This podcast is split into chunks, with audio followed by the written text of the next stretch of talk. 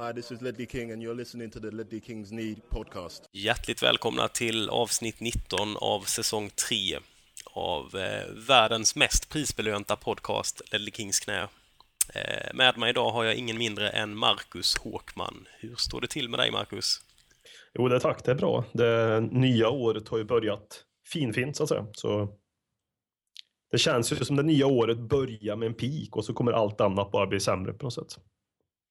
Ja, nej, det har öppnat oerhört fint. Eh, BM har det dock inte öppnat så bra för. Han är, han är i vanlig ordning sjuk och har hemtenta. Det är, du, som, du som bor lite närmare BM, gör han någonsin någonting annat än att ha hemtenta och vara sjuk?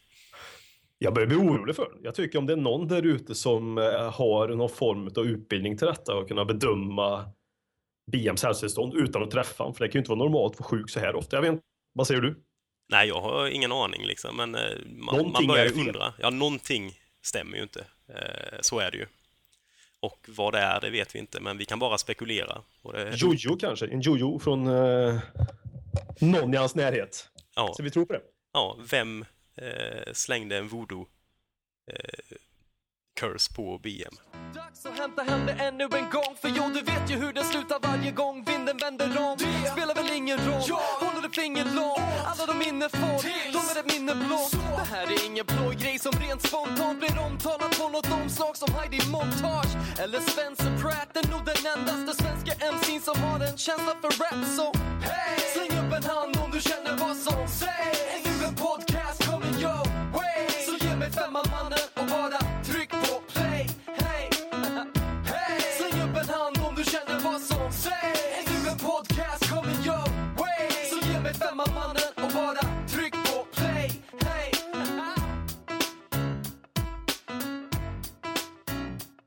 Som du sa, Marcus, så inleddes ju det här året finfint för alla Tottenham-fans eh, med en eh, 5-3-seger mot eh, det blå Chelsea från västra London.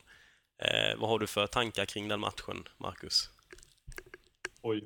Um, min spontana tanke direkt efter matchen, och den håller i sig lite, det är att det var en av de det bästa jag sett Tottenham sen eh, Inter hemma 2010 i Champions League.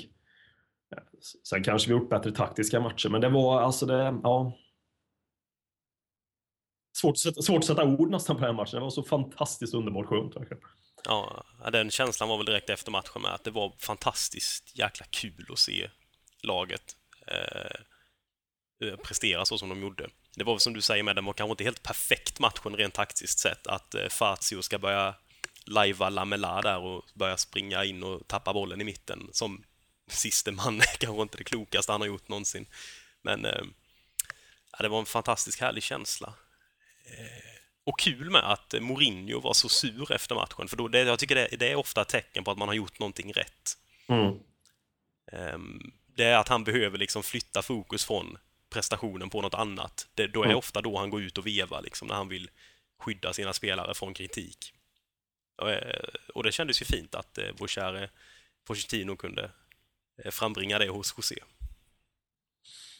Ja, för matchen, vi är ju väl förtjänta av den här segern. Alltså det är ju det är ingen turseger så att säga, detta, som jag upplevde, utan det är ju en seger som vi eh, med gott samvete på alla sätt ska kunna fira efteråt. Och det gör ju också att man vinner sådana här matcher välförtjänt mot ett sånt, kan vi ju erkänna, bra lag som ändå Chelsea är på pappret.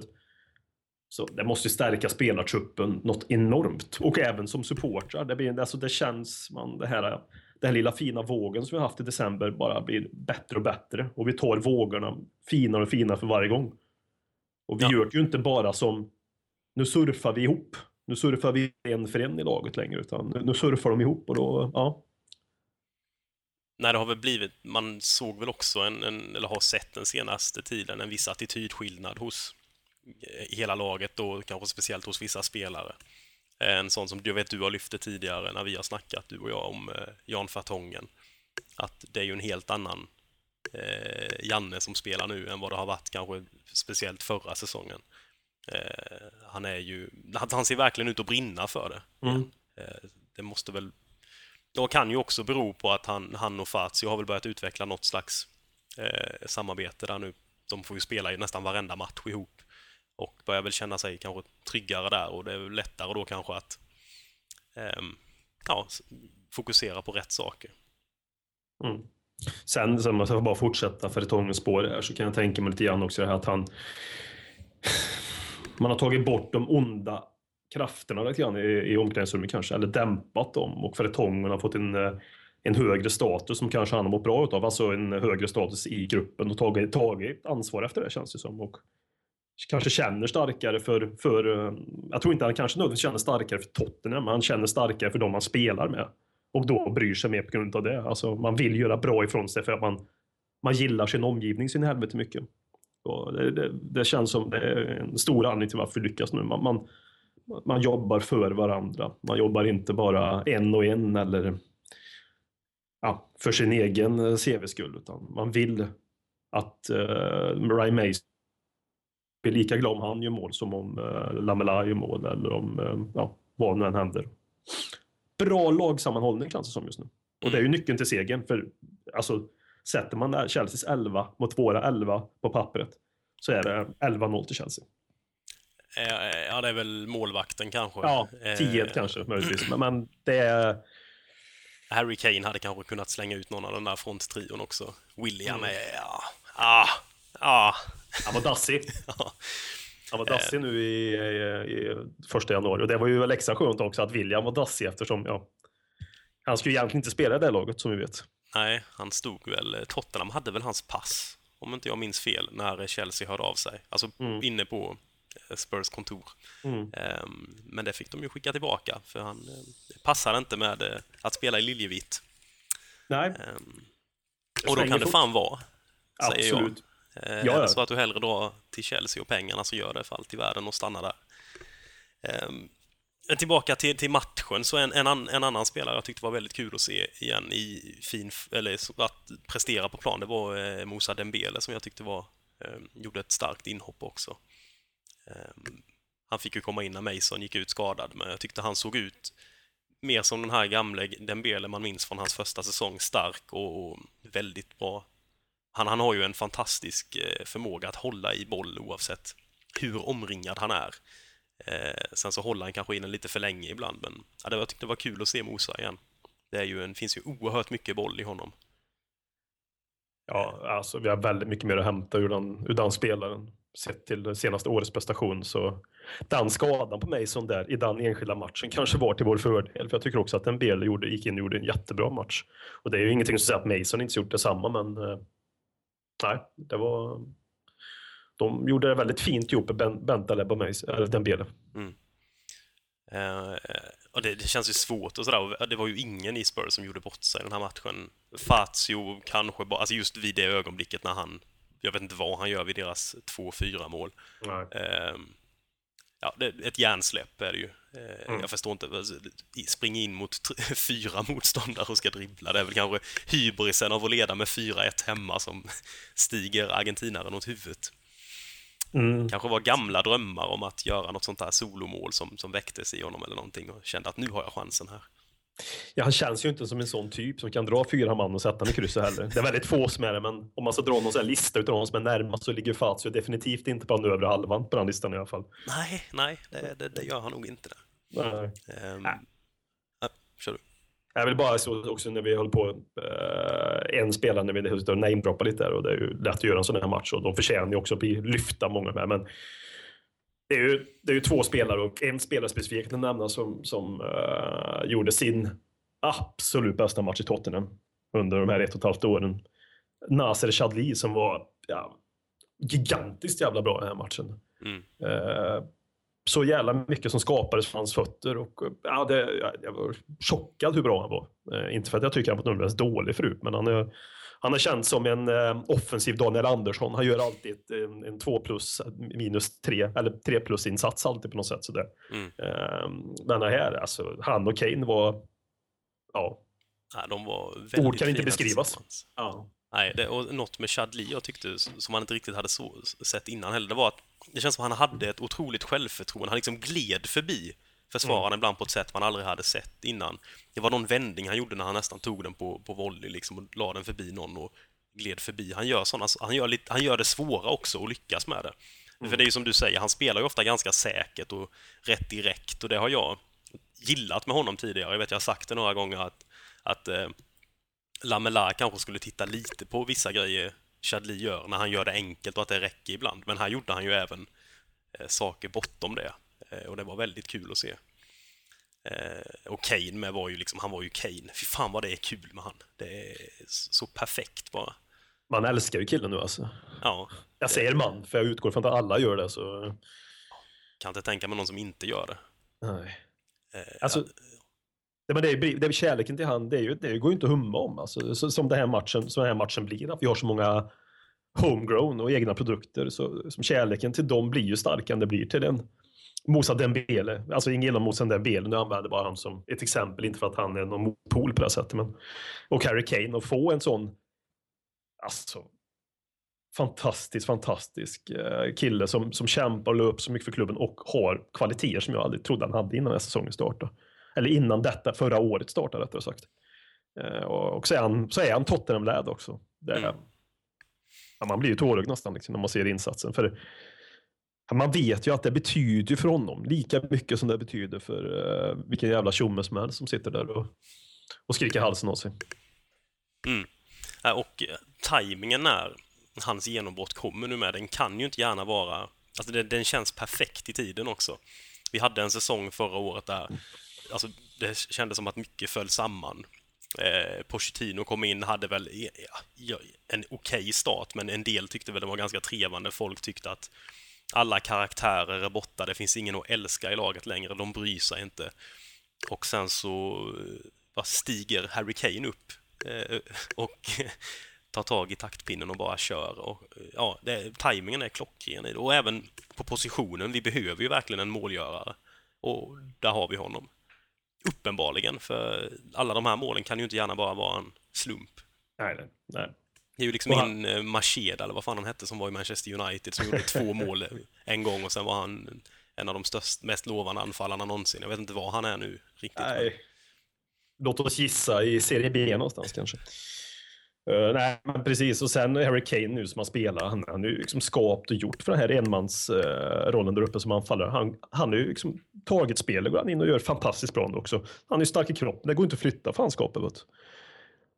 Och intelligent i sitt fotbollsspelande. Han har ju få- fått en jämförelse med Teddy Sheringham väldigt mycket. Och, ja. Det är ju inte inte man bör verkligen se den jämförelsen eh, med Teddy Sheringham, som jag minns Teddy Sheringham i alla fall.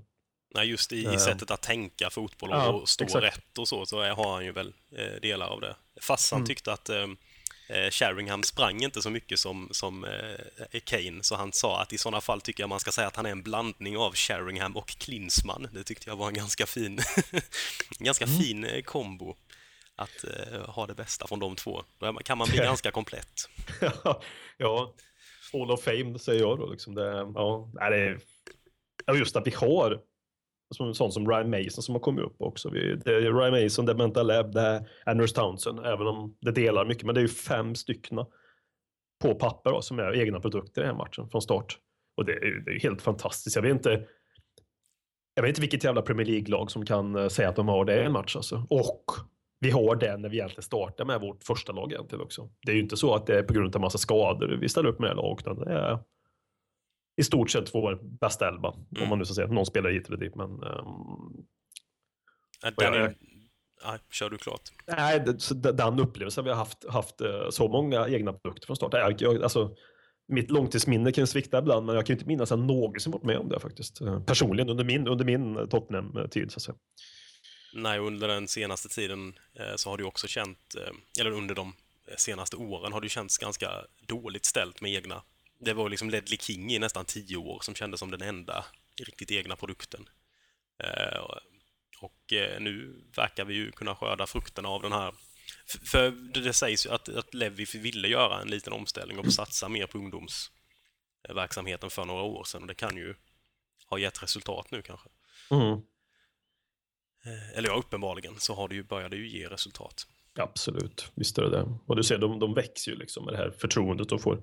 Det är inte bara så enkelt att får de spela så blir de så här bra, utan men det är ju det, det är klart att det bidrar, så, bidrar nog enormt mycket att eh, de verkligen får chansen nu, de här unga. Och eh, de tar ju också chansen så de förtjänar till. Men Mm. förutom att vi har känt de senaste åren att det här att det inte riktigt har varit så. Och det är ju ingenting jag heller liksom har extremt tittat efter. Jag- Man har blivit liksom förblindad med att eh, enda sättet att nå framgång det är att köpa 25 miljoners pundspelare. Och det är klart att det måste man ju också göra, men att hitta en balans där är väl det mest optimala man kan göra för då får man egna produkter och som lyckas, de sätter ju också nivån och ribban. De, de, eh, oavsett vilket så bryr de sig lite, lite, lite mer än de andra. Från början i alla fall. Ja, och, de, och de skickar signaler till eh, ungdomslagen vi har nu att om du bara eh, sliter och ger allt så kan du ta dig upp från ungdomslaget och få spela i Tottenham.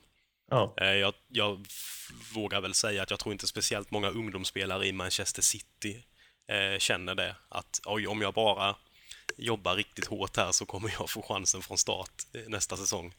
Eh, Det är kanske Nej. inte så troligt. Nej. Det, och inte West Ham heller för den delen som, som är en fantastisk ungdomsverksamhet. Det känns ju som den tiden är en svunnen tid. Ja, jag vet inte om de har någon mer än Nobel nu eller som är... Ja, det har de säkert någon. Han, Ja. Vad heter han vänsterbacken de har, Card? Han är från, han är från Ipswich. Ja, okej. okej. Han Gresswell där. Mm. Ja, just det, så heter han. Mm. Så uh, den ska de inte få cred för. Nej, det ska de absolut inte ha då. Vi kan ju ta Danny Rose däremot, han är ju nästan egen produkt. Ja, han kommer han var, alltså, det är svårt med sådana när de kommer när de är, han var väl 16 år eller någonting.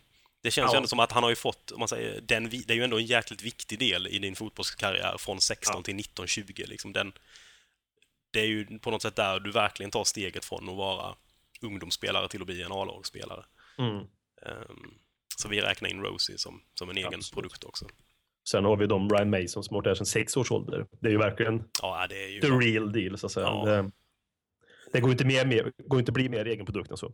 Nej, och sen just att han inte har velat lämna heller. För jag menar, inför den här säsongen kan han ju inte gärna ha känt att jag har en jättestor chans att få spela, alltså från start så här mycket. Jag vet, vi nämnde väl i något avsnitt att han kanske blir kvar som typ sjätte val på innermittfältet eller något sånt där. Mm. Eh, men han, han stannade ju ändå och det är ju också underbart. Och han var ju sjätte val bara för att han var kvar. Ja,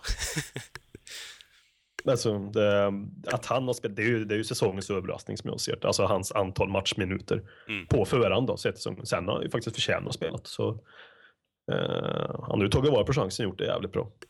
också väldigt fint att han, han eh, har ett, en relation vid sidan av planen med eh, den gamle Tottenham-spelaren Micke Hazard också. Tycker jag Mm. också gör det fint. Alltså det är liksom generationer av, fotbolls, eh, av Tottenham-spelare här som, som fortsätter, som snackar nu och som har relationer med varandra. Jag tycker det är, det är väldigt fint. Stafettpinnen har gått vidare på något sätt där. Ja, Från uh, Micke Hazard till uh, Ryan Mason. Men vad var din, jag vill bara flika in eh, den här Chelsea-segern som, som, eh, som vi i alla fall kan enas över, är ju säsongens absolut behållning så att säga på något sätt. Eh, delvis för att det är Chelsea, det är hemma och sen att det är ett, läge, visst vi är på uppgång, men det var en seger som verkligen kändes eh, bra på alla sätt. Som det var också man kände en sån här extrem boost av en seger så säga. Just för vårt track record mot de här topp fyra lagen innan har ju varit bedrövliga de senaste två åren.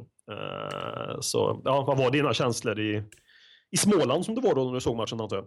ja det, det, jag såg den hemma på Cirkön i Småland med, med Ja. pappa. Mm. Eh, ja, det var, ja, som man har sagt tidigare, jäkligt kul att se bara. Men också det du är inne på här, att vi lyckades slå en, en, ett topplag igen. Det var ju ett tag sedan sist.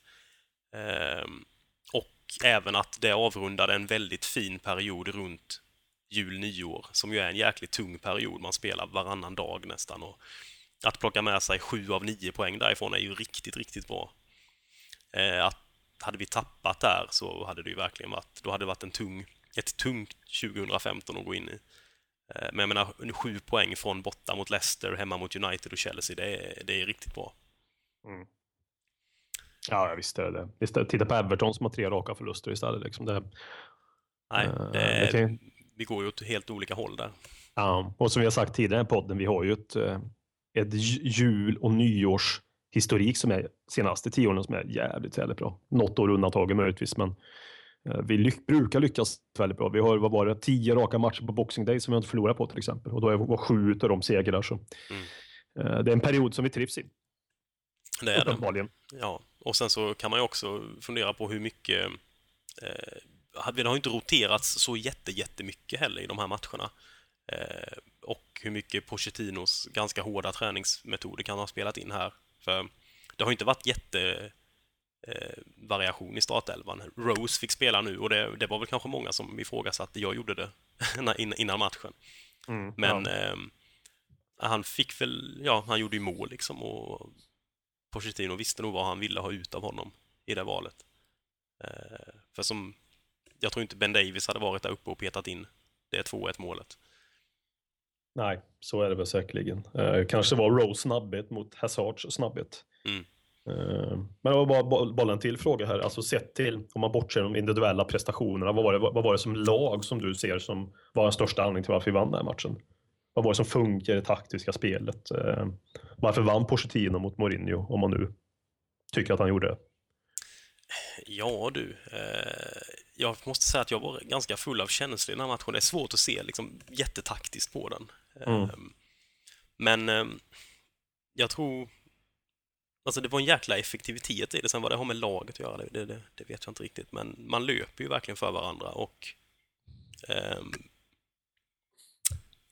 ja, det här blev inte så jävla bra. Nej, jag vet fan inte riktigt vad det, vad det var rent taktiskt som gjorde det. Alltså, det är ju en sån här match, det är, det är ju ett bra svar i sig, för en sån här match som jag också kände att det, det var svårt att få en taktisk känsla av matchen, för jävlar vad inne i matchen man var. Mm. Utan, utan, utan för den saken skulle kunna fokusera på det taktiska. Det går ju inte när det är sådana här matcher. Det man följer ju med varje, varje moment på ett sätt. Man sitter ju inte och blickar ut över spelet och tänker att ah, men nu måste vi korrigera det. Utan man, man är så impulsstyrd den här matchen hela Mm. tiden i sitt beteende från spark till spark.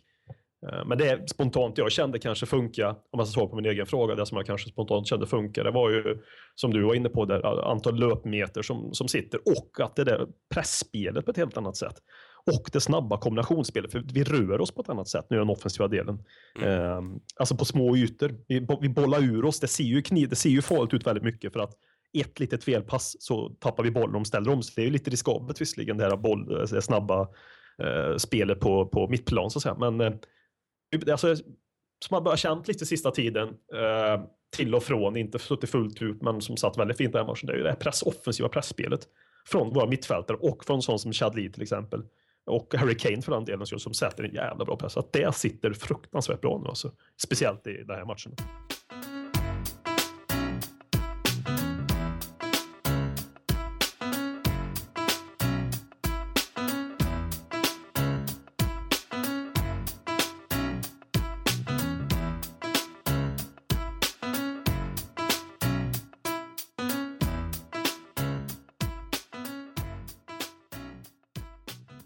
Från eh, Chelsea hemma i ligan till Burnley borta i FA-cupen. Eh, vi mötte ju Burnley igår, måndag här, och det blev 1-1 på Turf Moor. Ehm, en match som inte gick att se. Eh, det fanns ingen tv-sändning av matchen, så det var ju radio och Twitter som gällde för min del. Hur känner du kring detta, Håkman, att man inte kan se matchen på tv? Eftersom man kan se 99,9 procent av allt annat, allt från första träningsmatchen i eh, juli till eh, sista matchen, så tycker jag det här var jag älskat, kan jag säga till och med faktiskt, att man inte kunde se matchen. Det är skönt att få ratta in AM på radiofrekvensen och leta upp 90, komma någonting på BBC London. Så nej, tack. Nej, det finns Det ju en väldig charm eh, med eh, att faktiskt att inte kunna se det med. Det, Mm. För det, det är ju en, en sån match som, dels är det FA-cupen och jag menar förr så kunde man inte se så mycket, då kunde man se finalen i FA-cupen i princip. Eh, och då fick man ju ratta in det på radio om man hade sån tur.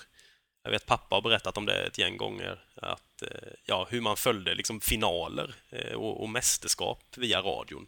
Mm. Eh, så det är ju på något sätt fint att det mediet får, får lite eh, spelrum i, i nutiden också. Ja, absolut. Det, det, det, jag hade inte någon form av man ska säga, illa till mods för att man inte kunde se den matchen. Det är klart att man vill se matchen, men vad fan. Man överlever. Sen gick det ju en infallsbrott här matchen. Jag kollade ju på Wimbledons match. Det var ju helt den gamla klassiska fa Cup-finalen på en rerun igen. Så det var lite charmigt att kunna se det. Mm. Nej, det är ett lag... eh, De mötte Liverpool, va? Mm. Gerard räddade räddade det röda. Mm. Mm. Manchester Citys kommande nyförare. Just det. Ja, det måste det ju bli. Och Ja. Frank Lampard går till... eh, Vad går han nu?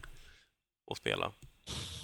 Han ska väl Ja. över till, till New York nu, men han måste väl mellanlanda i någon annan klubb på lån först också.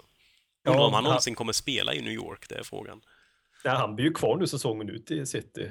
Och, ehm, så han missar ju första tre månaderna för vad heter de? New York City heter de, med, va? Det är Mm. samma ägare som sagt. Så, Och de har ju tydligen någon supporterförening. De har ju inte sparkat en enda boll i den där MLS, för de har ju inte funnits sedan tidigare. Men de har en supporterförening tydligen som har gått ut och gnällt på Lampard. Så ja. De trogna New York City-supporterna får vänta lite till.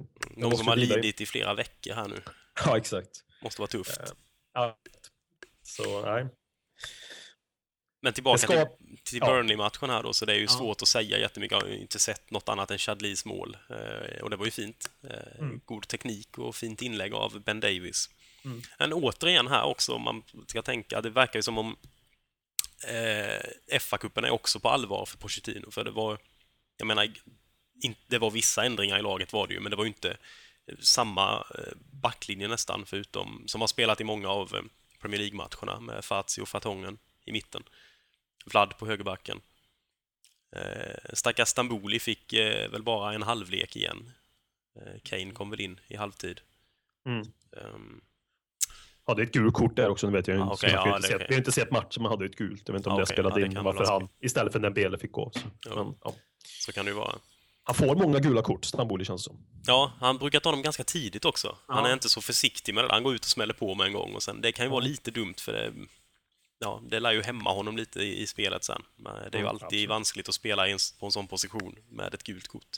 Mm. Ehm, Men ja, det var ju synd att, eller, eller var det egentligen synd att det blev 1-1?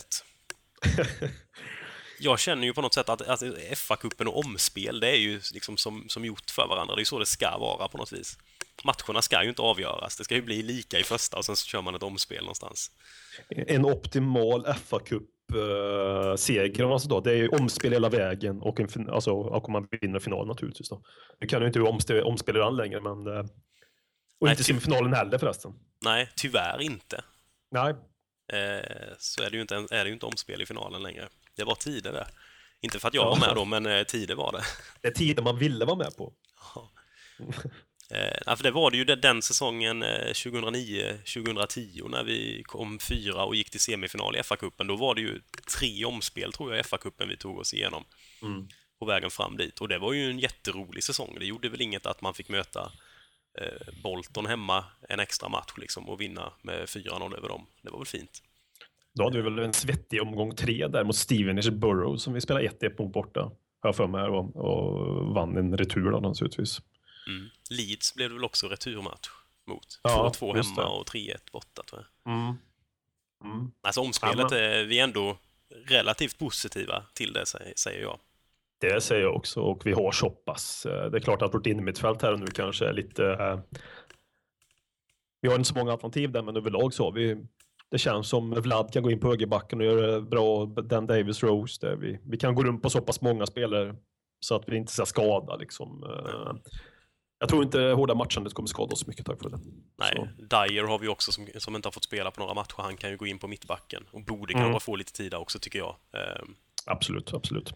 ehm, och jag menar, framåt så något borde vi kunna skapa fram då av Soldado eller om Adebayor kommer spela igen. Det är väl lite Mm. oklart. Men hur tycker du vi ska prioritera FA-cupen sett ur ett, eh, alltså för att vi är ju med i så många andra turneringar här och nu. Vi är ju verkligen med i ligan, det är vi oavsett, men vi är ju med i ligan och slåss om, och slåss om grejer, en Europa League-plats eller kanske till och med en Champions League-plats, inte för att jag tror, men ser man till tabellen så är vi definitivt det här och nu. Vi har en eh, Europa, Cup, Europa League eh, vår som drar igång snart med Fiorentina. Vi har en semifinal i ligacupen och så har vi ju FA-cupen också. Det är väldigt mycket turneringar som vi är med och fightas i också och spelar med. Ja. Det, vi har ju inte en Newcastle-säsong nu. De, deras försäsong börjar ju typ nu. Till skillnad från våran. Som har, alltså ingen gillar Newcastle, men de... Enda deras chans var en gång till. åkte ut mot Leicester så ligger de 10-11 i Premier League med ingenstans. De kan inte åka ur och de kommer definitivt inte komma till en Europa League-plats. Så. Nej, men man har, jag vill, alltså FA-cupen är ju, det är en, en, en stor och eh, fin turnering som man ska ta på allvar. Och det Mm. blir jag eh, lite förbannad om, på om vi inte gör. Eh, speciellt, jag menar, vi har ju, det är ju Burnley hemma, sen, kan vi, sen får vi Leicester hemma om vi går vidare. Mm. Eh, det finns ju absolut inga ursäkter att inte satsa på, att man ska kunna vinna de matcherna.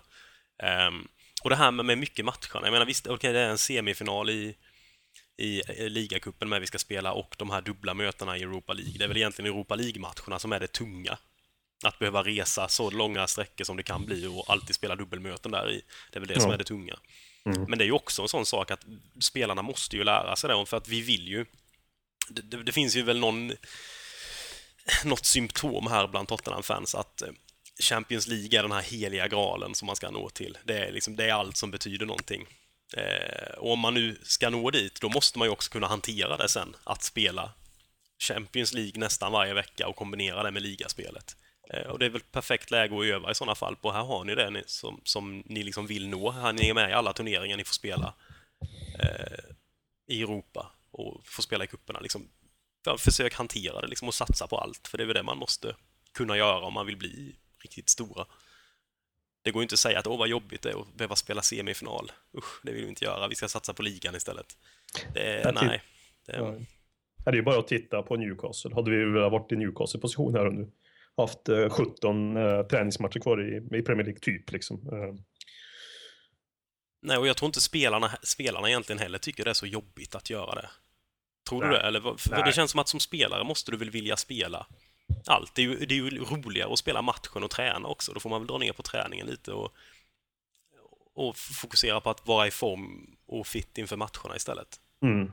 Det är inte så att man måste köra hård träning hela veckorna bara för att Pochettino är där. Det går ju faktiskt vila Nej. lite också. Men det är ju den här mentala laddningen ibland tror jag som kan brista. Typ Europa, Europa League-gruppspelet som kanske inte är så jävla sexigt för många spelare.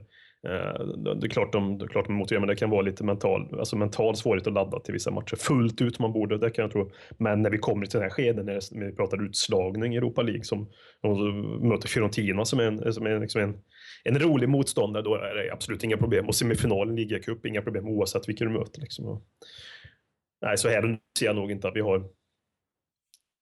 Jag tror vi kommer, jag tror, just den spelartruppen vi har här och nu också, de som spelar mycket, jag tror eh, de trivs ypperligt med det här. Sådana mm. som Harry Kane och ja, övriga, så att säga.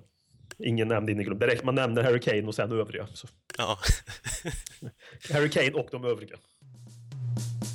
Talkman show, Talkman show, Talkman, Talkman, Talkman show.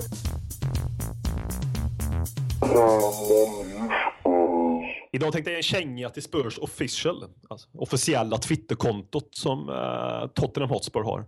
Och deras, jag vet inte, alltså, jag hittar inte de rätta orden, men hur de betedde sig efter segern mot Chelsea, kanske inte timmen direkt efter segern, men dygnet efter, där man fortsatte prata om den här matchen precis som att det var en Alltså vi har vunnit ligan eller någonting. Visst, vi vann mot Chelsea och det är jättefint, men vi agerade på Twitter som en Alltså min League One-klubb som hade slagit ut en jävla jätte. Vi är ju fortfarande Tottenham och vi möter Chelsea och sån jävla stor skillnad är inte på klubbarna. Så vi nedvärderar oss själva lite grann med att skriva upp den segern mot Chelsea som det bästa som har hänt sedan 1961. Eh, så skärpning till eh, officiella Twitterkontot.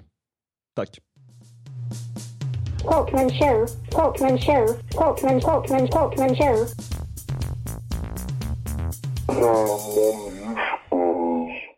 Och nu, Håkman, så är det dags att gå vidare. Eh, nästa punkt vi kommer köra är någon slags kombination av frågor och eh, lite sillisnack. Eh, har du en fråga här vi ska öppna med från någon? Eh, vi har ju en från Mikael Gustafsson som har ställt frågan via vår Facebook-sida Leather Kings knä. Eh, vi har sett att Pochettinos hårda träningar har gett resultat. Men tror ni att spelarna kommer att bli slitna i slutet av säsongen? Och det, här, det baserar mycket på att SA-15 hade en uh, svag säsongsavslutning förra, uh, förra året, förra säsongen. Uh, vad, vad, ska vi, vad tänker du när du hör den frågan? Jag tycker det är en väldigt bra fråga faktiskt. Är, han har tänkt till här. Det är väl annars lätt att tänka att ja, den här hårda träningen den kommer bara vara positiv, för den kommer ge oss bättre kondition och bättre ork. Men det är klart att det är viktigt att den här träningen balanseras också, så man inte kör slut på spelarna helt. Det var vi ju inne på i förra delen här med att eh, när det är hårt matchande så måste man ju dra ner på den belastningen, annars lär det ju bli eh, mycket belastningsskador på spelarna. Och eh, kanske, man får väl hoppas att Pochettino har lärt sig någonting i sådana fall, om det var det som påverkade Southampton under deras förra vår. Att, för han är ju fortfarande ganska ung med, han lär ju sig också eh, sin, sin roll fortfarande. Han är väl inte perfekt på något sätt. Eh, så nej, men det finns ju absolut en risk. Jag hoppas eh, att han har lärt sig i sådana fall från Southampton att man kanske ska balansera det på ett lite mer på ett, på ett annat sätt. Um, mm. Men en väldigt bra fråga tycker jag. Det är intressant att fundera på. Måste vara väldigt svårt också och, som coachingstab att veta hur ska man exakt lägga träningsbelastningen på varje spelare för att det ska funka. För det är ju klart, det som funkar på, på eh, Christian Eriksen betyder ju inte nödvändigtvis att det funkar på eh, Jonas Kabul. Liksom. Eller Brad Friedel. Friedel funkar. Hur han fungerar, det tror jag ingen vet. Jag tror det är beyond science.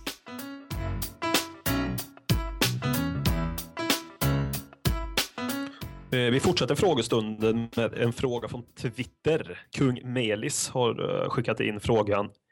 Hur ska vi hantera det hårda spelschemat? Utan Lennon, Kabul, Paulinho, Ade, Capo. Klarar vi det? Eh, utan eh, alla dem så lär det ju bli svårt. Eh, och det är väl något man var i åtanke här nu i januarifönstret. Det är ju lätt att ropa på att många ska säljas. Eh, det gäller ju att om de skickas iväg, att det finns någon som kan gå in och ta deras plats eller att det finns någon redo att värva in. Eh, just de spelarna där känns ju som att om de hade haft huvudena på rätt ställe hade de kunnat vara ganska så bra att ha i truppen nu. Men eh, om de nu inte har det eller att det har varit bråk emellan vissa av dem och andra spelare i truppen så är de ju inte mycket värda nu. Och det kan ju bli, det kan ju bli väldigt tungt för, för oss om vi är med i alla de här turneringarna. Att inte kunna rotera tillräckligt. För lite rotation måste man ju kunna ha om det ska gå. Eh, även om jag inte är ett jättestort fan av för mycket rotation. Jag måste säga att jag tycker den mängden rotation vi har haft nu under jul och nyår här tycker jag varit bra. För det har väl varit en rotation i snitt på tre spelare per match. Mm. Uh, tre, fyra någonstans där. Uh, och det är precis lagomt. Uh, alltså max också tror jag man kan tycka. För det ska inte vara alldeles för mycket som du är inne på. Utan det är bara att titta på Alex Ferguson. Han gjorde inga 11 mot 11 eller 8 spelare utan låg hela tiden och roterade på en 3-4 man. Nästan från match till match. Så, ja, Mm. Jag tycker inte alls det är något konstigt. Det är precis lagomt om man har eh, tillräckligt många friska. Och, så. Mm. och kan att, göra det. Men att tappa alla de här, det hade ju varit... Alltså, eller, om, om vi nu inte kan använda oss av dem så är det ju ett, eh, ett, ett tungt bakslag för då blir ju truppen oerhört mycket tunnare. Ja, tre av de här så kan vi inte använda känns eller kommer inte använda speciellt mycket mer. Det skulle förvåna mig mycket om Lennon, Kabul eller Adebayor kommer användas. Om det inte skiter sig fullständigt på uh, skadefronten så att säga. Mm. Paulinho fick ju spela igår från start, så eh, någon tanke finns det med honom, även om han kan bli, säkert bli utlånad till Brasilien. Här, men han får ju ändå spela och Capo satt ju på bänken. Då. Mm. Paulinho får ju ibland, han får, brukar ju få några minuter i Premier League-matchen också, ja. så han, han, känns ju faktiskt inte helt uträknad ändå. Alltså, för han Nej, tar ju ändå med honom av någon anledning förmodar jag. Det ja, kanske i och för sig är att det inte finns någon annan, men... Nej, så kan man ju säga. Men utav de vi har nämnt här nu så är ju han den som är klart närmast en eh, en plats i startelvan. Vad det nu säger, men utav de nämnda här i frågan. Så. Vi fortsätter eh, frågestunden här från eh, Eken understreck 1 på Twitter som ställer frågan Vem ska ersätta Bentaleb nu när Afrikanska mästerskapet drar igång här i mitten på januari? Eh, vad har du för tankar kring det? Mm, eh, han har ju varit en, han har ju fyllt en, en roll i laget som verkligen där det verkligen har behövts någon som ska eh, kliva in och ta den här mer balanserade rollen på mittfältet. Eh, rent kvalitetsmässigt nu så känns det ju som att den naturliga att säga eh, ja, eh, Dembele, men nu är Mason skadad också och de två ihop känns inte heller klockrent på ett innermittfält om jag ska vara ärlig. Um, så eh, frågan är alltså om Stamboli är den som måste, eller Capo. Uh, jag vet inte alls Capos status i truppen. Den känns ju inte jättehög. Så uh, i brist på annat kanske det får bli Stamboli. Uh, eller vad tror du om Capo? Han känns ju egentligen kanske som den mer naturliga att, att sätta in där, eh, sett till hans kvaliteter. Men eh, frågan är ju hur högt Porsche håller honom. Nej. Nej, men det är ju som du säger att Capo är ju egentligen den mest naturliga ersättaren till Bentaleb sett till eh, hur de spelar fotboll. Eh, men eh, det känns väl inte riktigt som det är realistiskt att tro att han är den första ersättaren här och nu i alla fall. Jag skulle mer vilja tro faktiskt att det är Stamboli som är, eh, som är ersättaren där till honom, för jag tror inte heller att den Bele Mason är så jättebra att spela ihop. Så det inne mittfältet vi startade mot Burnley igår känns ju som det som vi kommer ha som första alternativ nu under ett tag framöver här. Mm. Om Mason skada håller i sig så att säga. Mm. Vi fick väl också någon fråga här om, eh, jag kommer inte ihåg från vem det var, men någon frågade om vi unnade eh, Bentaleb framgång i Afrikanska mästerskapen eller vill vi bara att det ska gå så dåligt som möjligt och han åker ut med en gång och får komma hem? Ja, det var herr Holmén, Mattias Holmén från Göteborg som ställde, ställde den frågan. Hur tänker du kring mm. det? Ja, det beror ju på hur det går för oss. Märker man att vi klarar oss utan honom eh, under den här perioden så unnar jag honom all framgång i, i det afrikanska mästerskapet. Men, du sitter ju på en eh, Al Al äh, Algeriet-tröja hemma för fan med mm. Bentaleb på. Du är ju nästan mer Algeriet än vad du är Spurs. Jag är mer Algeriet än vad jag är svensk. kommer du följa afrikanska mästerskapen nu då just bara för Bentaleb? Eller, eller brukar du följa det annars? Jag har alltid en, eh, en förhoppning för varje mästerskap att nu ska jag se det afrikanska mästerskapet. Oj, vad spännande det ska bli. Men när det väl drar igång så blir det väldigt sporadiskt jag ser. Eh, men jag hoppas med kunna se Algeriets match i alla fall, för de har en rätt intressant grupp. Jag kommer inte exakt ihåg vilka de har nu, men det var Sydaf äh, Sydafrika, Kamerun tror jag som var mer. Jag säger som jag brukar säga, jag har en förhoppning att se. Mm. Är det någonting du följer? jag är också ganska dålig på det, det är väl som dig, man, man vill gärna göra det, men man är, man är rätt dålig på att faktiskt följa det. Eh, mm. Men jag minns VM eh, nu i somras så följde jag ju Algeriets matcher väldigt väl. I och för sig svårt att inte göra det i sån jädra... Eh, ja, det är ju så lätt att se VM-matcherna. Men just Algeriets matcher kanske man, man, inte hade följt så noga annars om inte Bentaleb hade varit där. Men jag, jag får just frågan här, jag unnar honom faktiskt att få jag, jag, tror att han vill nog göra väl ifrån sig med Algeriet och det får han gärna göra för min del. Jag, han liksom... Eh, ja, han får gärna eh, vara där ett tag om han liksom vill det. Det kan vara fint för mm. honom. Mm. Eh, jag vill inte tänka för själviskt och hoppas att liksom, hoppas du åker ut direkt och förlorar alla matcher och kommer hem lite med eh, sargad moral. Det, unnar honom all framgång där. Absolut. Eh, vi kan ju, när vi är inne och snackar om eh, Mattias fråga här, han skickade en fråga till nämligen, som eh, han frågar vem vem ska spela om någon av Fazio och Fartongen saknas? Vem är egentligen liksom mittback nummer tre i truppen? Eh, uh, Erik Dyer. Tror jag. Det är. Ja, jag håller väl med där. Jag, jag, hade faktiskt gärna velat se honom och Fartongen ihop någon gång också. Känns som eh, eh, de, de hade kunnat vara intressanta tillsammans. Eh, Fartongen känns ganska komplett, eh, men Dyer känns väl kanske lite mer fy... Alltså, han är lite snabbare än Fartongen, tror jag. Det hade varit mm. intressant att se den mixen. Jag tror även där att Fartongen skulle kunna växa ännu mer som ledare om han får spela bredvid en sån ung mittback. Det kan det mm. bli att han känner ännu mer att nu måste jag verkligen styra den här backlinjen. Eh, med Fazio så kanske han gör det lite ändå för att Fazio är ganska ny i truppen, men det verkar ändå som Fazio, han snackar rätt bra engelska och så också. Och jag tror nog att de kan styra lite båda två. Men det hade varit intressant att se hur Fartongen hade hanterat att spela ett gäng matcher tillsammans med en så mycket yngre mittback också. Det känns ju någonstans som det kanske är framtidens mittbackspar beroende på vad Fertongen väljer att göra med sin karriär i framtiden, om han kommer stanna eller inte. Så Fertongen Dyer känns ju, ja. Det är inte orimligt att det är de som är eh, stommen nästa säsong. Sen har vi fått eh, en hel del frågor om eh, positioner och uppställningar eh, om Spurs, så vi kör en ganska generell fråga eh, om liksom hur Johan Wikström, kan, han ställde frågan hur tänker ni att vi ska spela som nu, eller ska vi spela med två anfallare? Eh, andra har frågat om ska Townsend vara på höger eller vänstersidan och så vidare. Så hur känner du Håkman? Har du några preferenser på, om vi börjar med anfallsuppsättningen, eh, ska vi köra en på topp eller vad, vad tycker du? Eh, jag har Alltså jag tillhör en 4-4-2-skola egentligen. Tycker att det är den eh, optimalaste på något sätt om man har spelarna till det. Men eh, då måste man ha överjävligt bra innermittfält eh, som kan jobba som eh, både offensivt och defensivt. Så nej, nu tycker jag nog att köra med en anfallare, speciellt när vi har en Harry Kane där uppe också som gör det jobbet jätte, jättebra och kan spela alla de rollerna som krävs för att vara en ensam anfallare. En eh, bra bollspelare, en bra targetspelare och jobbades för två anfallare uppe. Så här och nu 4-2-3-1 eller hur man nu vill se det, 4-3-3 eller vad får man säga. Ja, man kan ju annars eh, tänka att du borde vara skolad i en 2-3-5-skola.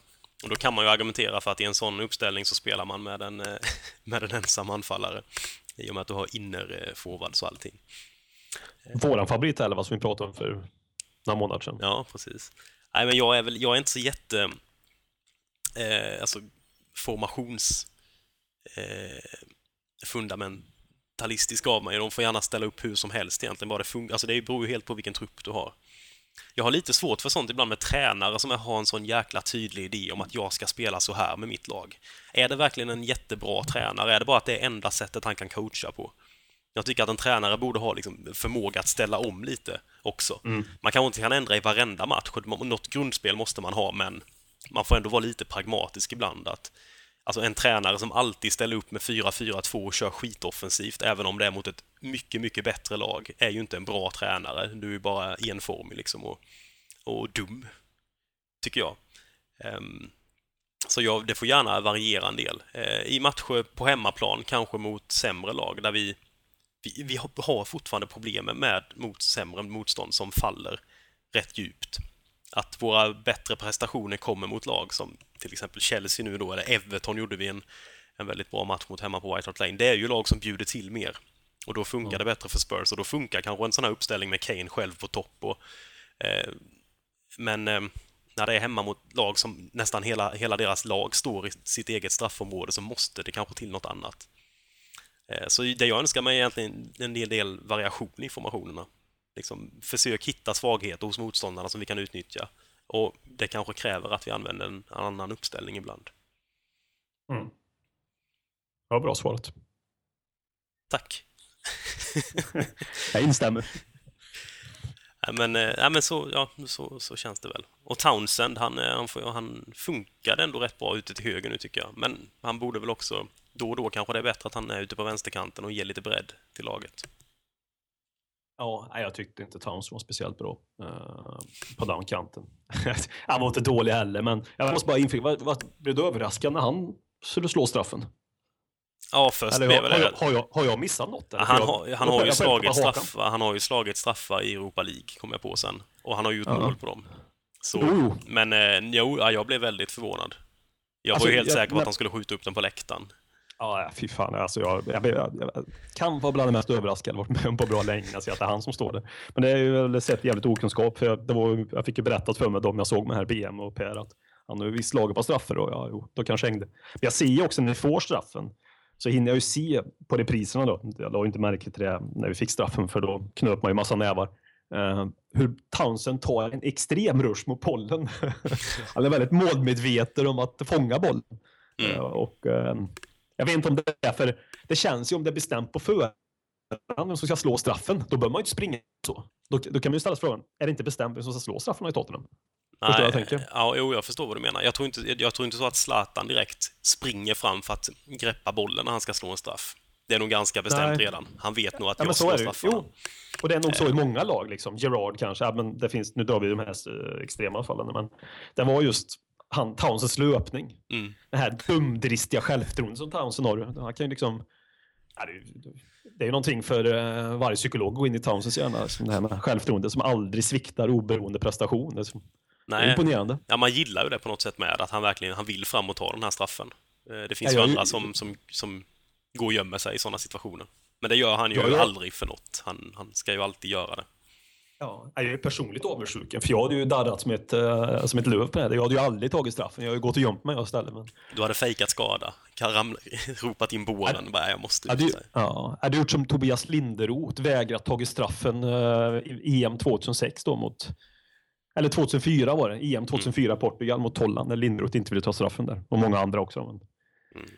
Jag hade gjort en Tobias Linderoth. Det är kanske någonting man är född 1979, man har dåligt psyke i de avgörande lägena.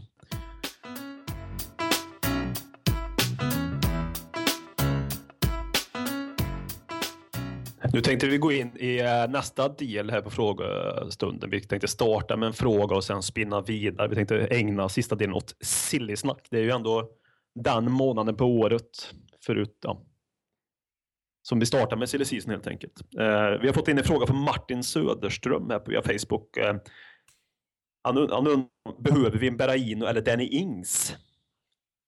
Eller kan vi förlita oss på dagens anfallsspets resten av säsongen? Med utgångspunkt att vi siktar på en fjärde plats, säger han, skriver han inom parentes där också. Eh, jag vet inte, alltså, kommer Adebayor aldrig mer sätta på sig på Tottenham-skor och kliva in på White Lane? Eh, så tycker jag väl att vi skulle kunna behöva en anfallare. Ehm, men då ser jag också gärna att vi köper en anfallare som är nummer tre i hierarkin eller nummer två. Liksom att det är tydligt där. Alltså, utav de två alternativen vi har där så skulle jag välja Danny Ings från Burnley som eh, löper väldigt mycket som vi var inne på förra podcasten när vi pratade om honom också som eh, och Berahino visst, men det är en 25 miljoner pund där. Och det är lite väl mycket pengar som man kan tjäna. Nu vet jag inte vad Danny Ings skulle kosta, men Danny Ings är någon som jag jättegärna skulle se i Tottenham faktiskt. Ja, jag håller med dig. Bland de två där så är det absolut Danny Ings. Berahino. Jag läste något idag nu om att han hade tydligen blivit eh, anmäld för rattfylleri också och för något tidigare jag har läst om. Det är ju för sig bara rykten, den andra grejen här, men om att han nu då hade känt att jag måste vidare och spela i Europa efter att ha gjort en liksom halv bra halv säsong ungefär ja. i West Bromwich ja. så är han liksom the next ja. big thing.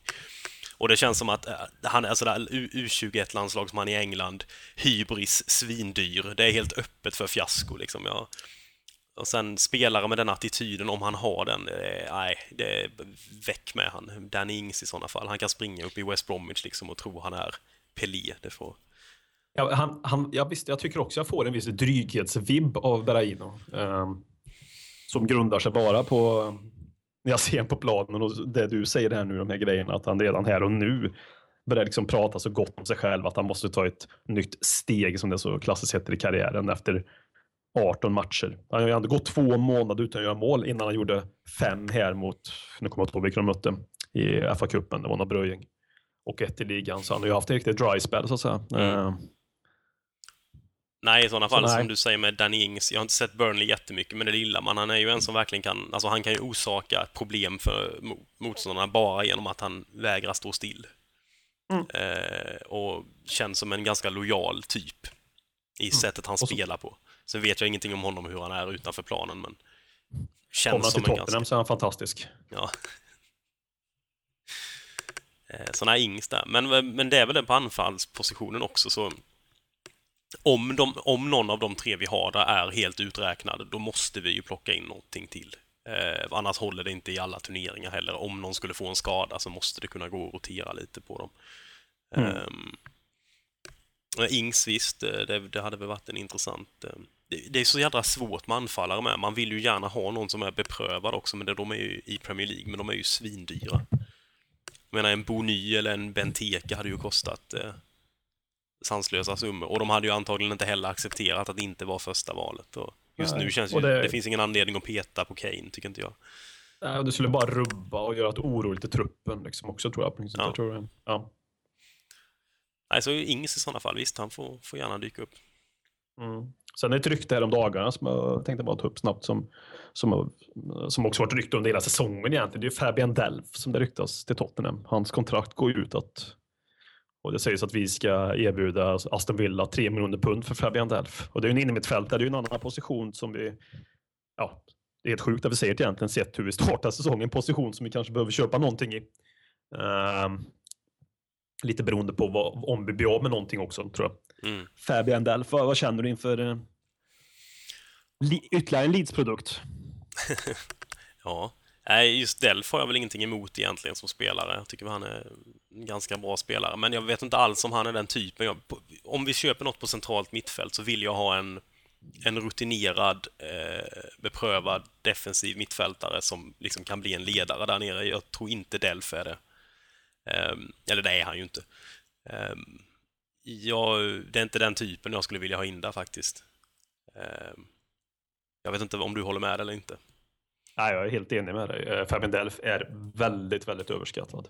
Som jag ser det. Han är en bra Premier League-spelare som eh, gör bra i Aston Villa och eh, bra i den omgivningen. Aston Villa är ju ett väldigt tråkigt fotbollsgäng just nu och Fabian Delf är en spelare som kommer väldigt fel i många situationer. Han spelar, spelar fult, men han spelar liksom fult för att han spelar, kommer fel in och är ovårdad och inte en, ja, han är inte en tydlig defensiv mittfältare heller. Han är ytterligare en av de här, en Ryan Mason-typ mer. Han löper mycket. Eh, och eh, då ser jag hellre att vi har en Ryan Mason där, inte för att det ena slutar det andra egentligen, men det är inte den inne mittfältstypen eller defensiva innermittfältaren vi behöver. Det är, som jag ser det återigen, det är en mer tydlig mm, defensiv innermittfältare mm. som vi behöver. Uh, eller en ännu bättre tvåvägsspelare. Eller en som kan gå ner och köra lite passningar. För Mendelf är inte direkt passningsskicklig heller som jag ser det. Nej, det känns som att köpa en, kanske, ja, om man ska vara helt ärlig, en, en, en lite bättre kopia av Ryan Mason.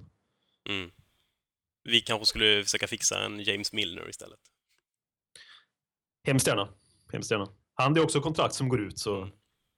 Ja, jag tänkte tänkt på, på, kanske lite högre lön än vad Delf har. Kanske lite mm. högre lön än Ryan Mason också. Eh, Möjligt. Ja, det är de jag tänker på lite. Alltså jag satt och... Det finns säkert bättre förslag, men typen av spelare jag kan tänka mig det är någon slags... Alltså en, en spelare som jag gillade för ett gäng år sedan. Jag vet inte riktigt hur han har utvecklats nu eller om han ens vill flytta. Han spelar ju i Monaco, men det är Jeremy Tolan. Mm. Eh, jag vet inte alls hur han har utvecklats senaste säsongerna, men för några år sedan tyckte jag han var en väldigt bra mittfältare. Det är lite den typen. Han har liksom han har gjort sina Champions League-matcher, han har, varit, eh, han har varit på hög nivå länge. Man vet vad man får av honom. Eh, som lite sådär halv, inte drömvärvning är väl att ta i, men det är lite den typen av spelare jag skulle vilja ha in. Och sen såg jag något rykte nu här, eh, bara för några minuter sedan på Twitter om att Thiago Motta ska finnas på vår radar för att han har tydligen bett om att lämna PSG. Mm. Och det, alltså den typen, jag tycker det hade varit perfekt. De behöver inte vara, eh, det, det, behöver inte vara några framtidsspelare vi plockar in där. Jag vill bara ha lite, lite rutin till vårt unga lag, för vi har så mycket att bygga på redan att jag tror någon rutinerad pjäs som kommer in och kan ge lite råd och, och vägledning då och då eh, hade varit perfekt. Lite mer den typen jag skulle vilja ha in på, på mittfältet. Sen vet jag inte hur realistiska de är egentligen, men ja. Alltså, för oss är det realistiskt båda två kan jag tycka faktiskt. Ehm, så pass attraktiva är vi och vi finns även i London. Det ska man inte underskatta när man jagar spelare. Nej, ehm. och två spelare som aldrig har varit i England heller. Nej. Så det, man har väl någon idé om att spelare kanske tycker det vore kul att hinna testa på den ligan någon gång. Mm. Thiago Motta vill bara inflika snabbt. Det är en spelare som jag... Mm, ja, det skulle jag nog inte säga nej till att få honom i Tottenham. Nej. Och det känns ju inte orealistiskt heller att kunna få. Sen kan det ju vara det att han sitter på, som alla i den där klubben, en onaturligt hög lön som gör det omöjligt på grund av det. Det är ju oftast det det skiter sig för Tottenham. Ja. Hur sjukt den kan låta. Eh, alltså, vi är ju inga små löner vi heller, men när man ska köpa vissa spelare så det går inte att matcha lönekraven de har. Och det är väl också sunt att vi håller i någon form av handbroms där, för att vissa spelare förtjänar inte hur stora summor som helst i, i månaden. Så då kanske, då kanske vi egentligen borde leta i andra klubbar än PSG och Monaco. det känns väl tyvärr så, sett ur den aspekten. Sen kan ja. de gå med på att gå ner, men det är väldigt sällan de går med på just att gå ner. Ja. Nej, kanske Levi kanske har något, något S upp i rockarmen där som man kan spela för att locka till, till sig någon av dem. Mm. Anna, absolut, ja, kör du. Mm, absolut det viktigaste som jag ser just det transferfönstret, oavsett vilka spelare vi köper, det är att att eh, Pochettino är med på spåret. Att det inte köps någon som inte han accepterar fullt ut. Sen behöver inte han bestämma alla exakta namn, men de kan komma med förslag. Liksom. Mm. Eh, Baldini i synnerhet, då, som man hoppas. Att de här namnen eh, har jobbat fram och, att man är tydlig att man söker en viss typ av innermittfältare eller en viss typ av anfallare, eller oavsett vilken position vi pratar om. Eh, men att Pochettino är den som har vetot på varje nyförvärv. Jag vet inte riktigt om det har sett ut så i Tottenham de senaste åren oavsett vilken tränare vi har haft. Det är ett bekymmer som jag ser att vi har haft i alla fall. Att det någon har bestämt någon och någon annan har bestämt någon och så tränaren kanske bestämt någon men han har inte varit med på alla övergångar. Och, ja. Den där röda tråden måste sitta i januari här. Jag, mm. ja, jag har en känsla som att Livi har gett, kommer ge Pochettino veto för att jag, ja, han tror nog väldigt mycket på Maurizio. Mm, jag håller helt med i det, det du säger där. Eh, en annan central mittfältare som det har ryktats en del om är ju eh, Adrien Rabiot, eller hur man uttalar hans efternamn mm. i PSG, även han i PSG. Eh, han är ju inte den här rutinerade pjäsen dock, han är ju 19 år bara. Mm. Var det du, du deklarerade, att du skulle kunna vara hans pappa? Är det, ja. Han föddes ett år då det hände saker i byxan så att säga. Så vi vet helt enkelt inte om det är så att Håkman är Rabiots pappa. Det kan vara så, mycket väl vara så. 95, ja exakt. Jo, det... Vem vet? Men det börjar bli jobbigt. Man inser ändå att eh, man kan börja bli pappa, pappa till vissa spelare i laget. Det, det känns inte bra. Nej, men vi, vi känner att vi vill ha in en pappa i laget snarare än en, eh, en eh, potentiell Håkman-bastard. ja, precis. Nej, Rabiot vill jag inte heller ha i Tottenham. Inte här och nu. Det, ja.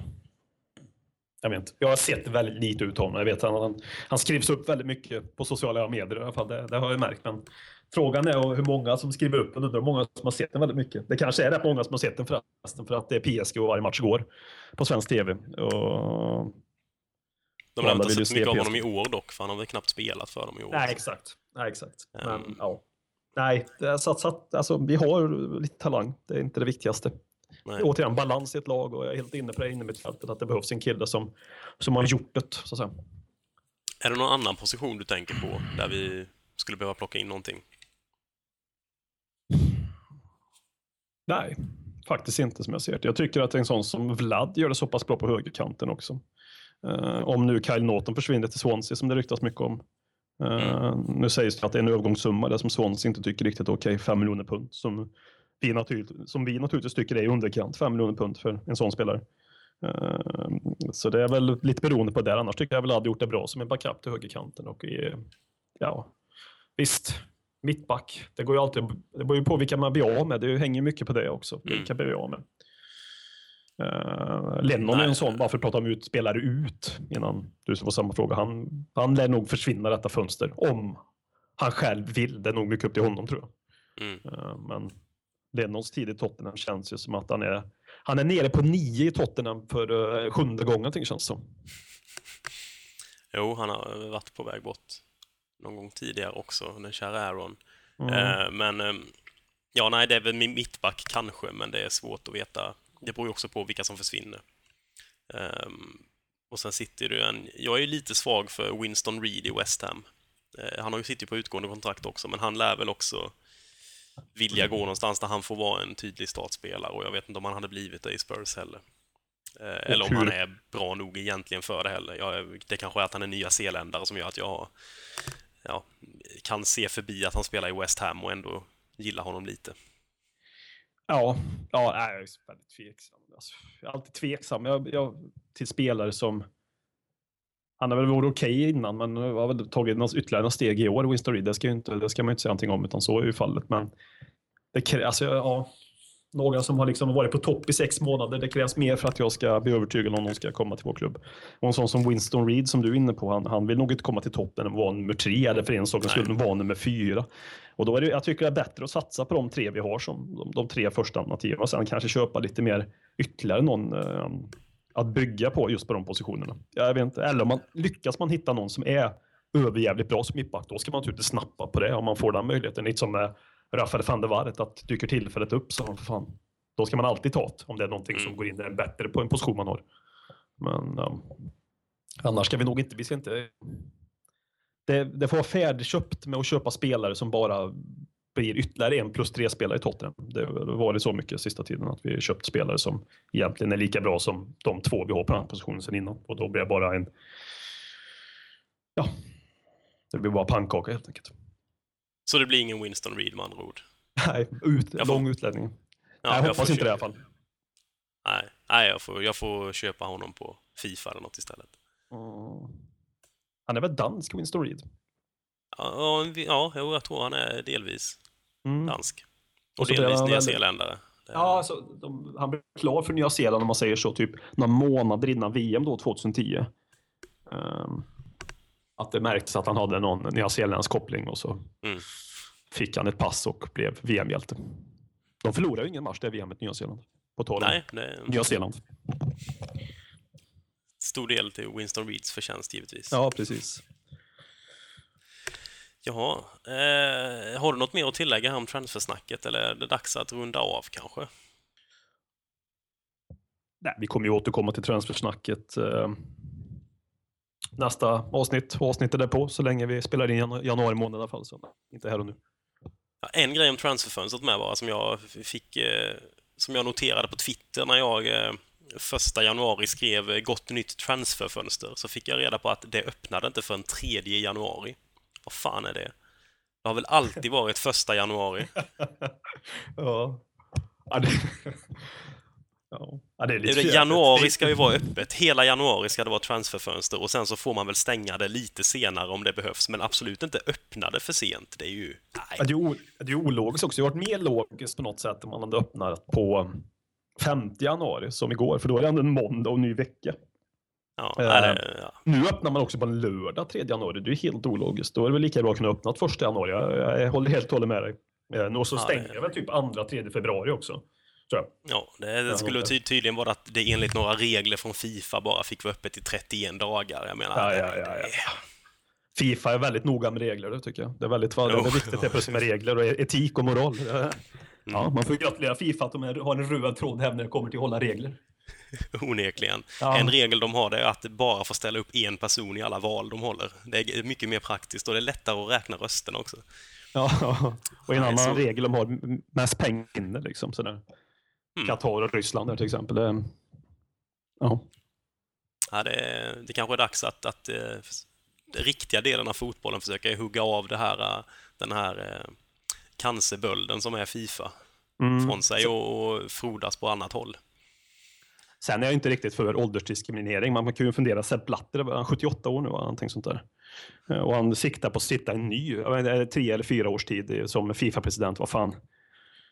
Vad är det som driver liksom? Man borde väl, det känns ju orimligt att man ska bli nyvald när man är så pass gammal. Liksom. Det kan ju vara, han är ju ett andetag från att dö hela tiden känns det. I alla, men han är ju närmare den, eh, det andetaget än många andra. Det kanske borde satsa på någon annan där. Någon som är 75 i alla fall. Mm. Han är en, en, liksom en hemsk version av eh, Burns från Simpsons. Ja, fruktansvärd människa. Fruktansvärd människa. Så med de kärleksfyllda orden ska vi runda av det här avsnittet kanske. Mm. Så, Fuck Fifa. Dags att hämta hem det ännu en gång För jo, du vet ju hur det slutar varje gång vinden vänder om. Det spelar väl ingen roll, håller du finger långt? Alla de minne får, de är ett minne blått Det här är ingen blå grej som rent spontant blir omtalat på något omslag som Heidi Montage Eller Spencer Pratt, är nog den endaste svenska MC'n som har en känsla för rap Så hey! släng upp en hand om du känner vad som sägs. Är nu en podcast